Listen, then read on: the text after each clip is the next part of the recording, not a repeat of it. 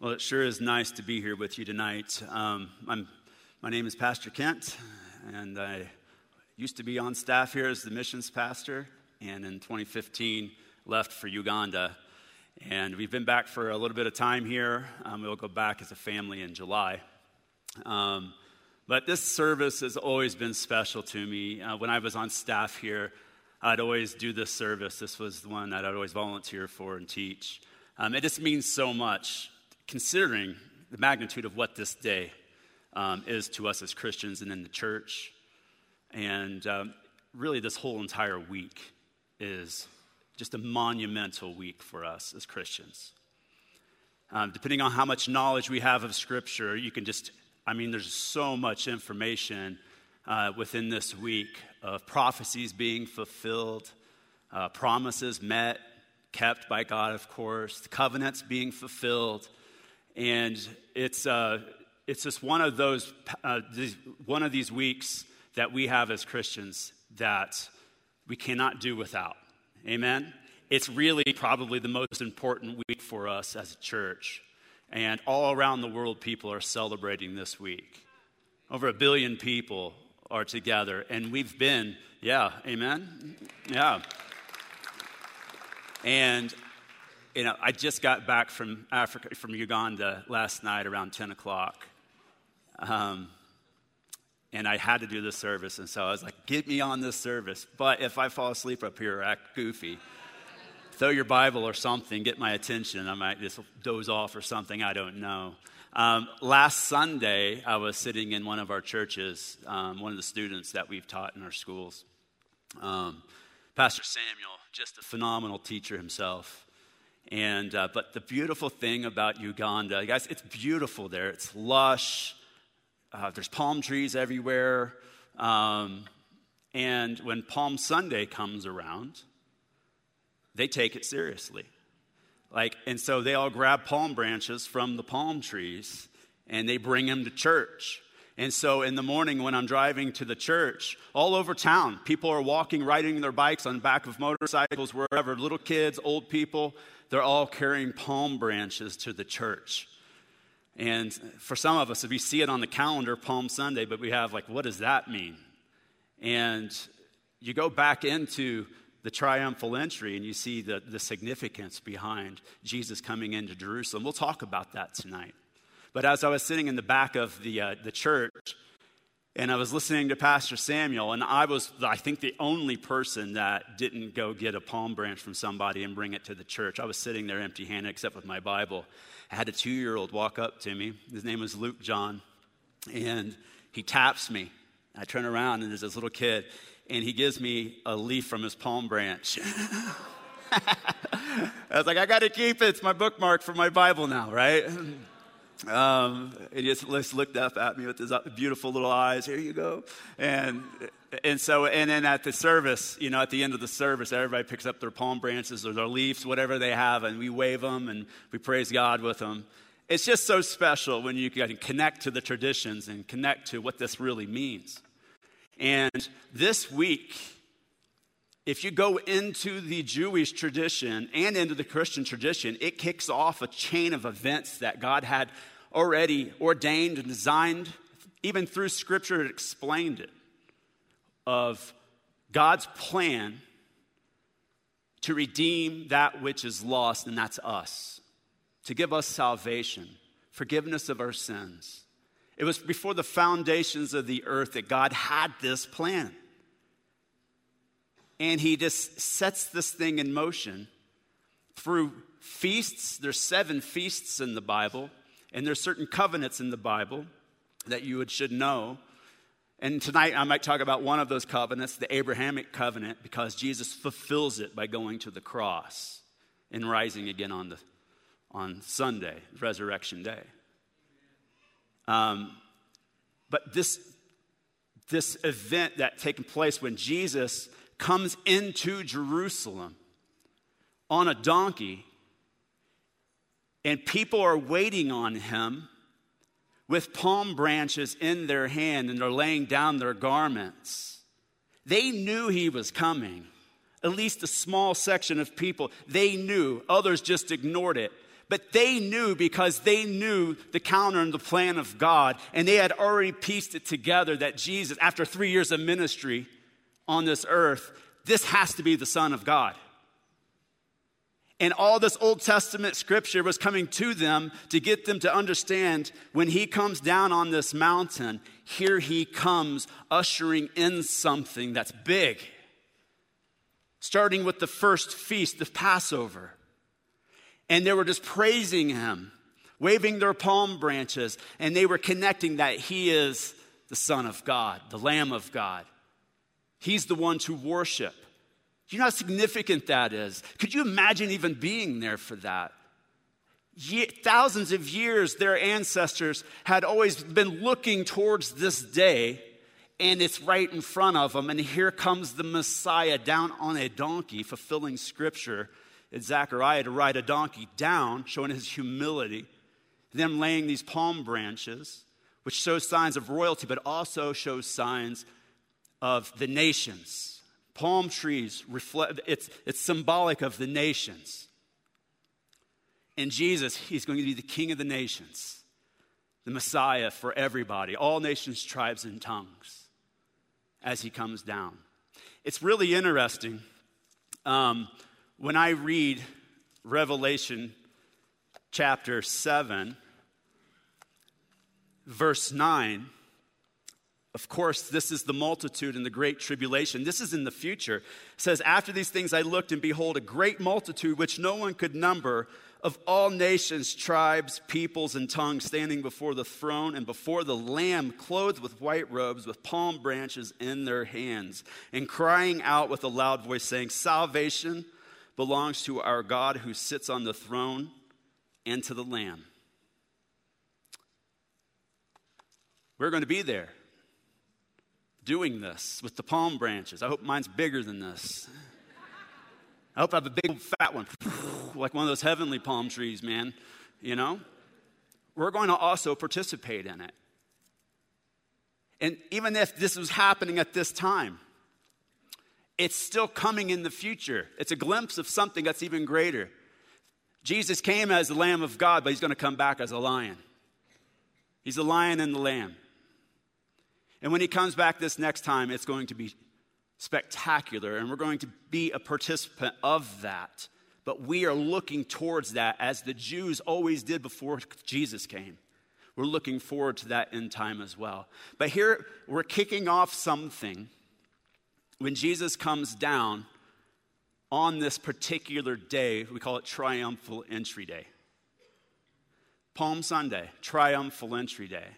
And where do we even get all this information? And, and then when Jesus comes and they have the Passover meal, why are they doing that? It's important to know. And then why Jesus dies on that Friday, why we call it Good Friday, and he resurrects on Sunday. He's fulfilling something. He has to fulfill it because he came to fulfill the law and the prophets. That's how we know he's the Messiah. And so tonight, as we go through the Passover, we go through even one of the covenants, Abrahamic covenant, you can kind of, hopefully, it builds your faith as you grow in the knowledge of the scripture and who Jesus is. But the reason why Jesus was coming in on that day is because if you go back into Exodus, all the way back, this is how long it goes back, the second book of the Bible. The children of Israel were in the land of Egypt as slaves. God heard their cries. And you know the whole story, right? The, the, the plagues with Pharaoh. Well, the 10th plague was the kickoff of the Passover this week. And so you go, this tradition that was happening, what we're celebrating, goes all the way back to Exodus chapter 12. And it said in, in Exodus chapter 12, God says to Moses to tell the people that I'm changing the calendar on this particular month that you're in, it would have been March, April timeframe, because they go off a lunar calendar, so it always changes. You're going to start over. Everything starts over. Prior to that, the Egyptians, their, their day, the, the, the year it starts over is around September, October timeframe. God says, You're going to get rid of that. We're starting something completely different. We're going to start now in March, or April, which is the reason why we always do Easter at this time. And he said, okay, you're going to start over, and then on this month called Nisan, you're going to count 10 days, the first 10 days of that month. And on that 10th day, you're going to bring an innocent, spotless lamb into your house. Everybody is going to do this. You're going to be a part of this, right? Every family, every household. And you're going to keep this innocent, spotless lamb in your house all the way up to the 14th day, which would be a Thursday. And then at twilight, as the sun is going down, right before the Jewish day kicks in the next day, they sacrifice that innocent lamb that's been in their house since the 10th day. So it's in there around five days in their house. And then they roast it and they cook it with bitter herbs. So it's not even really an enjoyable meal to taste because it's sort of bitter, because it's symbolic of something that is to come. And he says, You're going to take the blood of that innocent lamb and you're going to put it on three parts of your door frame at your house. Can you picture this? So when you do this, then the whole family comes and they watches probably the father or the mother pick up the part of the blood, put it on the two sides of the door frame and the top one. And the reason why God said you need to do this because at night I'm going to come by, I will pass over your house. If you have the blood of that lamb, then I will spare your house. But if you don't, the firstborn in that house will die. Even the firstborn of your animals will die. This is all by faith. They're riding on faith. And so they go ahead and they do this tradition, and this is what, well, they start this tradition. This is what they do with this meal. They put the blood on, and then the 10th plague happens, and even the Pharaoh's son dies, the firstborn. And there's a cry throughout the entire land, and that's when then the children of Israel are going to take off. But God says on that day, when you, on the 14th day, now going into the 15th day, that 15th day, get rid of all leaven in your house. No more leaven, no more yeast. I want things to be pure in there. And they, they looked at that, that yeast as if it was some sort of sin or whatnot. Remove it. And for seven days, don't have anything in your house that, res- that has leaven in it. Seven represents completion, right? So that starts on a Friday. This is in Exodus chapter 12. All of this information that's in there comes a little bit more clear when you get into Leviticus chapter 23, when you start talking about a little bit more about this feast. But when Jesus comes in, he comes in on the 10th day of the month, that Sunday. Palm Sunday is the 10th day. That's when that you would bring in that lamb. And then the, the, the Last Supper that he had with his disciples in the upper room was going into the 14th. They had to sacrifice that, the lamb that they were going to eat. And then starting in on the 15th, they would eat it together. And then we know what happens after that. Jesus goes to the Garden of Gethsemane. And then that day on Friday, he ends up dying, fulfilling all of this. And when he dies on the cross, he removes our sin. It's completion right? So, all these feasts that we have, we have the Passover and the Feast of Unleavened Bread, all happening right there. There's seven feasts. And within this week, actually, three of those feasts are fulfilled. That's how important this week is. So, the Jewish people in the world right now, they have just celebrated and eaten, they have just eaten the, their little lamb that they would have because they're still following that tradition. But the Christians see Jesus as that. Jesus was the fulfillment of that lamb. He's our Passover lamb. And then we have that third feast, the big one, guys, that we're going to celebrate on Sunday, the Feast of First Fruits. And it says on that day, the 17th day, you're going to celebrate the Feast of First Fruits. And that's when Jesus comes out of the tomb. The feasts are paramount to understand the scripture. It, can, it tells us the entirety of God's plan from beginning to end, how Jesus comes in and how he's going to take us out. That's how important these feasts are. This week, three of them are being, have already been fulfilled through, through Jesus' crucifixion and resurrection. So as, as we go through and we try to understand why Jesus is doing this and why he had to die and how it had to be set up on these days, these particular days, and he had to follow this orders because he had to fulfill it. But then I'm going to tell you to turn to Colossians chapter 2.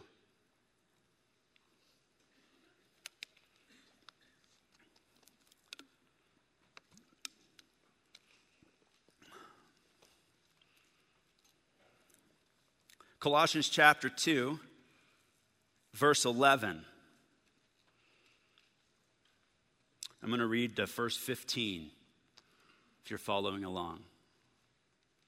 And this is where we'll talk a little bit about the Abrahamic covenant, how Christ fulfilled that, why it's significant.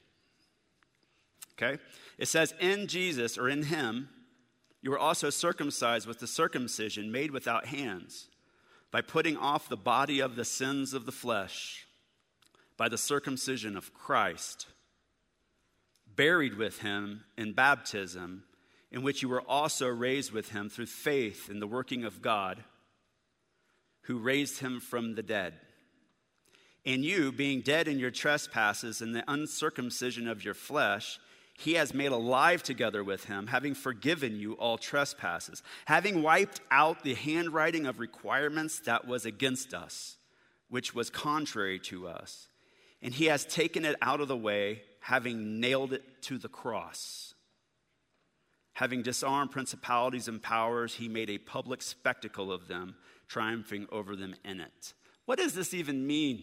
That by putting off the body of the sins of the flesh by the circumcision of Christ. What is that like? Does that make sense to you?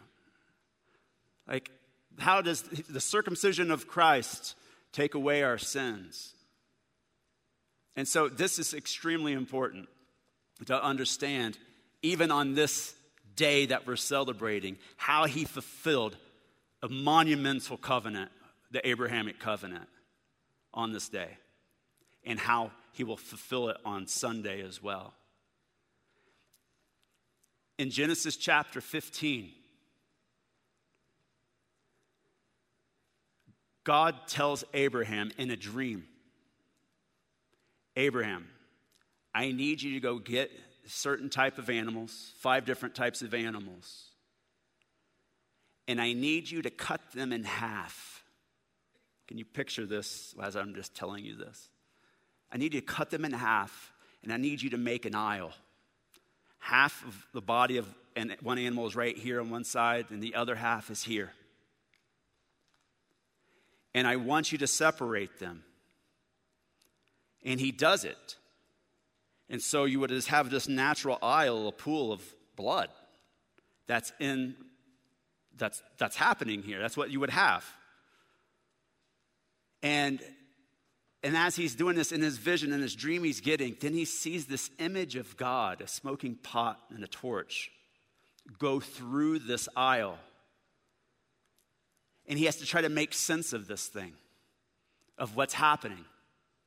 And we know that that image is the image of even like what we see, the Shekinah glory in the, in the wilderness, the pillar of fire at night and the smoke during the day going into the Holy of Holies. It's the image of God. It's as if the image of God walked through that aisle of blood. And then in verse chapter 17, he says, The sign of that covenant is, is I want you, when you have a male child on the eighth day, circumcise that child. Now, I just read something about circumcision, right? You need to circumcise that child on the eighth day. No matter what day that falls, even if it falls on the Sabbath, you're going to circumcise that child. And if you don't, you'll be cut off from the community. That's the sign of the blood covenant. And so Jesus fulfills this when he comes and hangs on the cross and dies and rises again on Sunday. And the reason why it had to be a male child that you would do this because it was pointing to something that God would walk this covenant for us. Because in that covenant, Abraham never had to walk it, it was only God that walked it. And if you don't know anything about a blood covenant, Normally, what would happen in a blood covenant is that you would create this aisle of blood, and then the two people that were coming into agreement would, would both walk this in a robe. They would both walk it, and they would have sign on the bottom of their robes that they both walked it.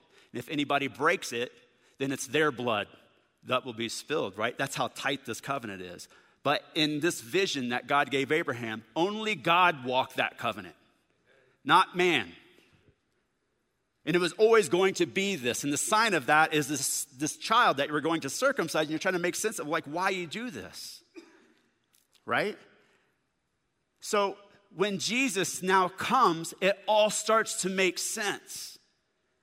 Because on the 10th day of that month, the triumphal entry, the calendar starts, the feasts kick in. And you just start counting.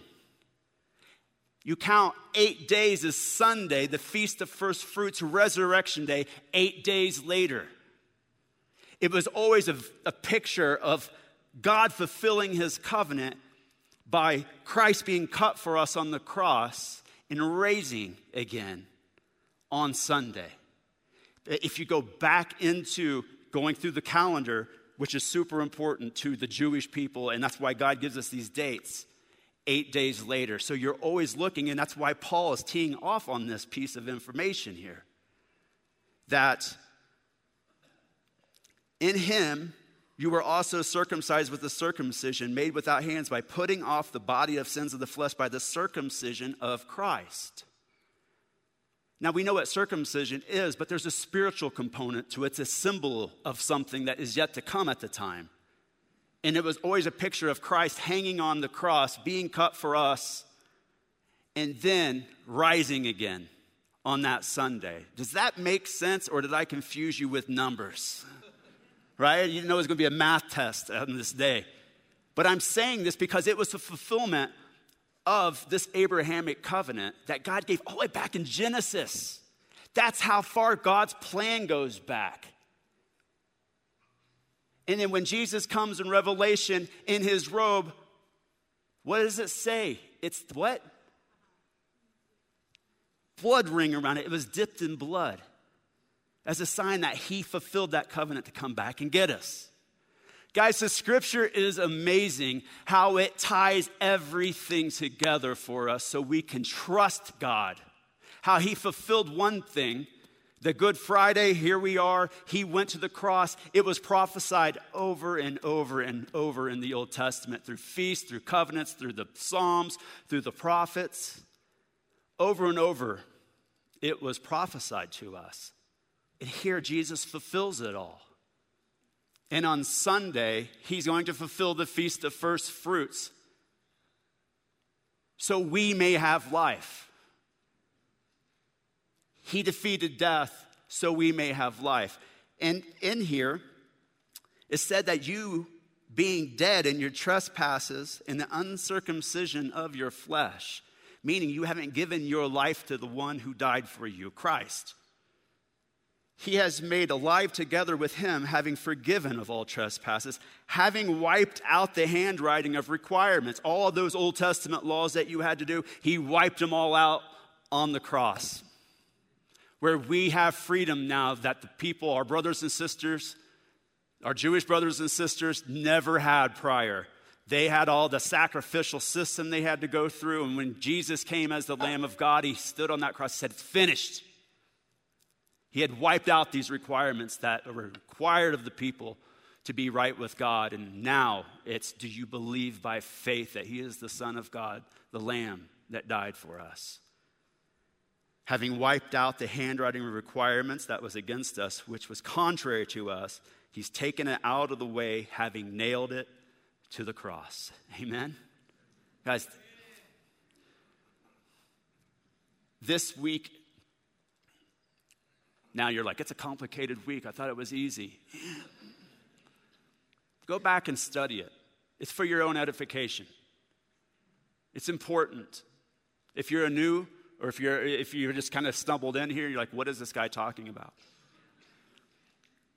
Just let me break it down for you real simply.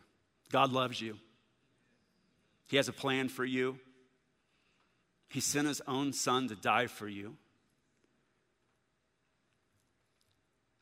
And his son rose again three days after he died on the cross to defeat death so we may have life and have it abundantly. He lived so we may live. And if you believe in Christ, and you believe that the cross is the power of the gospel of salvation,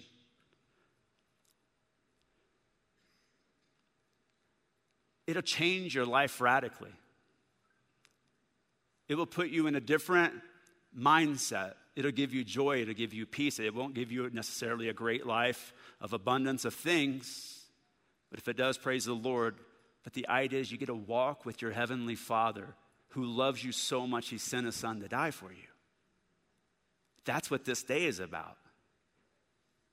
And it was a hard day, it was a bitter day. But on Sunday, when he rose again, it was a day of absolute joy for the disciples. They couldn't even believe it. They had three days of darkness, three days of depression. And when they found that the tomb was empty on Sunday, that eighth day from the previous Sunday, if you counted them, my goodness. How it changes our lives, especially if we believe it. Today is a day that we now look back to this day and say thank you. It's a day we look back and even remember in our own life when we gave our, ourselves to Him and said, I recognize I'm a sinner. I have trespasses. I have sinned. I'm not good enough. There's not one person good enough, the Bible says. And that's why he sent his son to die for us. There's no other way. There's no other way. And sometimes we just hear that over and over. If you're a seasoned Christian, how many times have you heard that? And sometimes we can check out on that one truth that, yeah, I received that one. What's new? What's next? It doesn't get better than that. And it's up to us just to say, I just need to meditate even on the basics. And are there even such things as the basics?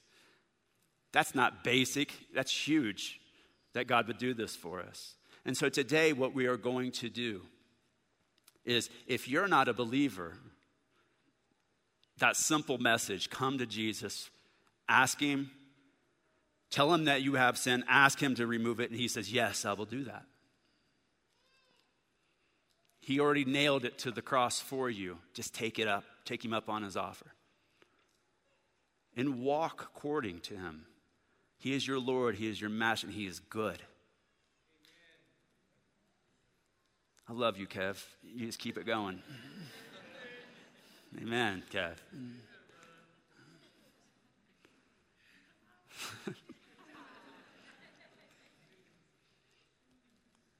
and come if you need help with in prayer, you need to talk to some pastor. We'll be down here on the sides.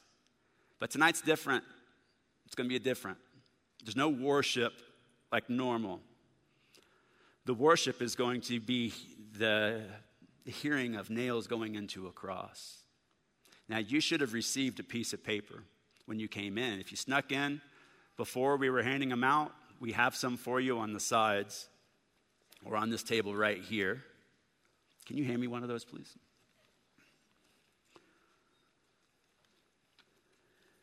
Thank you. If you didn't get one, we have them up here.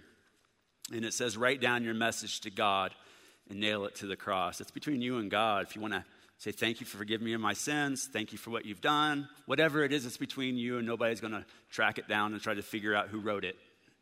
It's your worship to God, and only you and your worship to God. And some people already have taken the privilege of doing this.